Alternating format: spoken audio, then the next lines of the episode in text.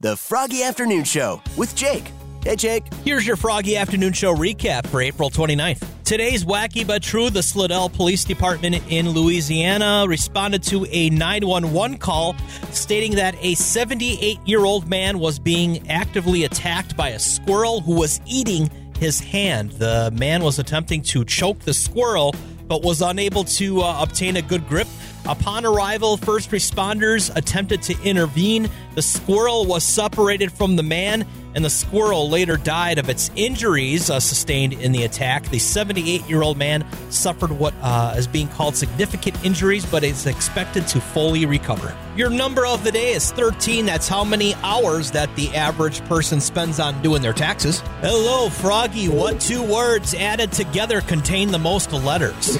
Aftershock? Oh, that's a good guess, but no, that's not what I'm looking for. Okay. Thank you. Hi, Froggy. What two words added together t- uh, contain the most letters? Is it post office? Post office is right. What's your name, man?